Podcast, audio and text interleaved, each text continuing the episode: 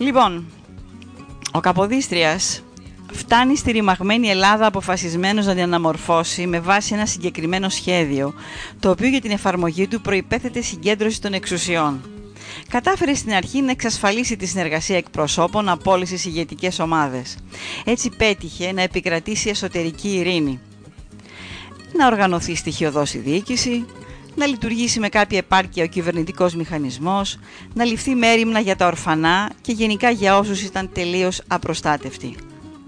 Η χώρα απέκτησε ασφάλεια και τέθηκαν οι βάσεις μιας ομαλής πορείας. Για τον κυβερνήτη, προτεραιότητα είχε η εκδίωση, εκδίωξη των Τούρκων και των Αιγυπτίων από την Πελοπόννησο και τη Στερεά και η εξασφάλιση όσο των δυνατών ευρύτερων συνόρων υπό το σχηματισμό εν πάση ενός κράτους. Κατά τον Καποδίστρια, η Ελλάδα του 1828 δεν ήταν όριμη για συνταγματικό πολίτευμα. Προήχε η απελευθέρωση της χώρας, η διεθνής αναγνώρισή της και ο καθορισμός ασφαλών συνόρων και η διανομή βεβαίως γεών στους ακτήμονες.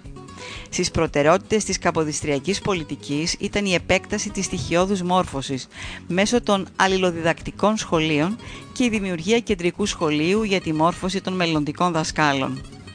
Στην προσπάθειά του να δημιουργήσει ένα ευρωπαϊκό κράτος, ο Καποδίστριας απέκτησε με τον καιρό αρκετούς πολιτικούς αντιπάλους. Σε αυτό συνέβαλαν πολλοί παράγοντες.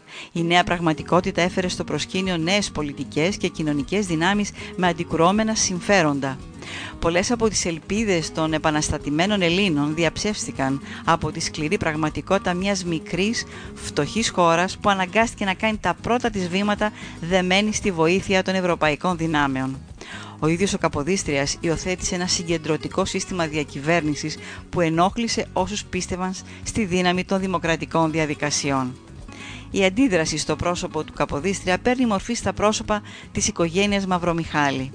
Το πρωί της Κυριακής, στις 27 Σεπτεμβρίου 1831 στο Ναύπλιο, ο κυβερνήτης δολοφονείται στο ναό του Αγίου Σπυρίδωνα από το γιο και τον αδερφό του Πετρόμπεϊ Μαυρομιχάλη ένα κεφάλαιο κλείνει για το νέο ελληνικό κράτος. Η σωρός του κυβερνήτη θα μεταφερθεί στον, τον Απρίλιο του 1832 στην Κέρκυρα από τον αδελφό του Αυγουστίνο για να ταφεί στην Ιερά Μονή Πλατιτέρας, δίπλα από τον τάφο του πατέρα του, Αντωνίου.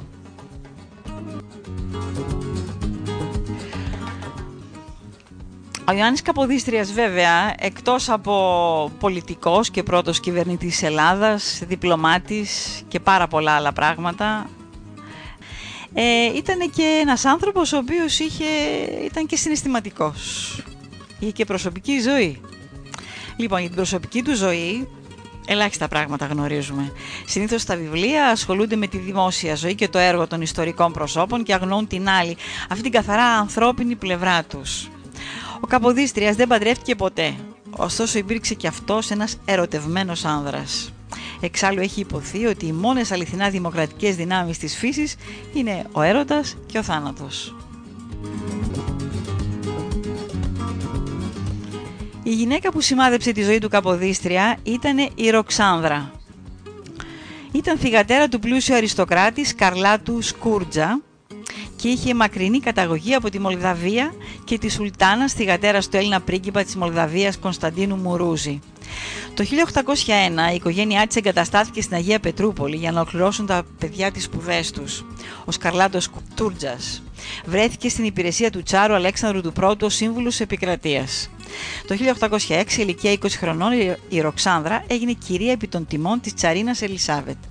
Το τίτλο αυτό τον, τον κέρδισε χάρη στην εξαιρετική της μόρφωση, την ευφυΐα και την ευγένειά της. Λοιπόν, λίγα χρόνια αργότερα, πιθανόν το 1809, σε κάποια γιορτή στα Ανάκτορα, γνώρισε τον Καποδίστρια, ο οποίος υπηρετούσε τότε ως διπλωμάτη στο Υπουργείο Εξωτερικών. Την περίοδο 1815-1822 έγινε και υπουργός Εξωτερικών της Ρωσίας. Ανάμεσά τους λοιπόν γεννήθηκε αμοιβαία συμπάθεια και εκτίμηση και μετουσιώθηκε σε βαθιά φιλία και φλογερό έρωτα. Αντίθετα με ό,τι θα περίμενε ένας σημερινός μελετητής, ο Καποδίστριας δεν προχώρησε σε γάμο μαζί της, γιατί παρόλο που και εκείνος είχε τίτλο Ευγενίας, η Ροξάνδρα ήταν πολύ πλουσιότερη από αυτόν και η οικογένειά της δεν θα ενέκρινε ένα γάμο με άνδρα λιγότερο εύπορο. Εξάλλου, ο ίδιος επιθυμούσε να σταδιοδρομήσει στο χώρο της πολιτικής και το κυριότερο να αφοσιωθεί στην απελευθέρωση των Ελλήνων από τον τουρκικό ζυγό.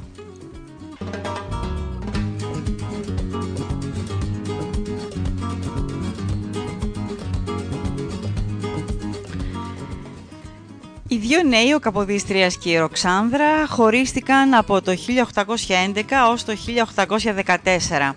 Η Ροξάνδρα συνόδεψε την Ελισάβετ σε ένα μεγάλο ταξίδι στην Ευρώπη, επισκέφθηκαν το Βερολίνο, τη Λιψία και τη Βαϊμάρη. Εκεί η Ροξάνδρα γνώρισε τον Γερμανό κόμι Έντλινγκ, εξάδελφο της Τσαρίνας και μετέπειτα σύζυγό της. Ο Καποδίστριας στη διετία 1811-1812 βρισκόταν στην πρεσβεία της Βιέννης, ενώ αργότερα ο Τσάρος τον έστειλε στην Ελβετία με σκοπό να διαφυλάξει την ανεξαρτησία και την ουδετερότητά της, επειδή η Αυστρία επεδίωκε να αντιδέσει στο άρμα της. Ο Καποδίστριας πέτυχε την αποστολή του και ανακηρύχθηκε επίτιμος πολίτης της Ελβετίας. Έργο δικό του είναι η δημιουργία του Ελβετικού Συντάγματος και η οργάνωση του Ελβετικού κράτους σε καντόνια. Ενώ ο Καποδίστριας βρισκόταν στη Βιέννη, ξεκίνησε η αλληλογραφία του με τη Ροξάνδρα. Όταν τελικά συναντήθηκαν στη Βιέννη, εκείνος ξεκαθάρισε ότι επιθυμούσε να αφοσιωθεί στην ελληνική υπόθεση. Συμφώνησαν πάντως να παραμείνουν φίλοι. Μάλιστα ίδρυσαν μαζί τη φιλόμουσο εταιρεία που είχε στόχο τη μόρφωση των Ελληνοπαίδων και την απελευθέρωση των Ελλήνων. Πάντως, από τα γράμματα που έστειλε ο Καποδίστρια στη Ροξάνδρα, φαινόταν ότι στην πραγματικότητα την αγαπούσε ειλικρινά και πάντα την αποζητούσε. Αγαπητή μου φίλη, Ροξάνδρα, αν έπιανα αγαπητή μου την πένα μου για να σου γράψω, κάθε φορά που σου ομιλώ με τη σκέψη και την καρδιά μου, κατά τις ώρες των μοναχικών περιπάτων μου στους κήπους ή κατά τις μακρές νύχτες της μοναξιάς μου δίπλα στο τζάκι του σπιτιού μου, τα γράμματα της αλληλογραφίας μου θα ήταν τόσο πολλά, ώστε θα συνέθλιβαν τα οικονομικά σου και θα έθεταν σε σκληρή δοκιμασία τους γραμματείς σου που ήταν καταδικασμένοι να τα τακτοποιούν. Η σκέψη μου όμως και η φωνή μου, όλα αυτά που σου διηγούμε τις ατέλειωτες ώρες της μοναξιάς μου, θα περνούν τα βουνά και τις θάλασσες που μας χωρίζουν και θα σε συντροφεύουν όπως συντροφεύουν και εμένα, όλα όσα μου στέλνεις κι εσύ. Πόσο θα ήθελα να ήμουν κοντά σου τις ώρες που, όπως μου γράφεις, παίζεις πιάνο όλα αυτά τα μουσικά κομμάτια που αγαπούσα. Το 1816 η Ροξάνδρα παντρεύτηκε τον Γκόμι Έντλινγκ. Ήταν ένας γάμος συμβατικός, χωρίς συνέστημα, τουλάχιστον από τη μεριά της. Όταν ο Καποδίστρια το έμαθε, της έγραψε «Εσύ έπρεπε να παντρευτείς και παντρεύτηκες. Εγώ όμως σου δηλώνω ότι δεν πρόκειται να παντρευτώ ποτέ. Αφού δεν μπόρεσα να παντρευτώ εσένα που σ' αγαπούσα, δεν πρόκειται να αγαπήσω ποτέ άλλη στη ζωή μου γυναίκα».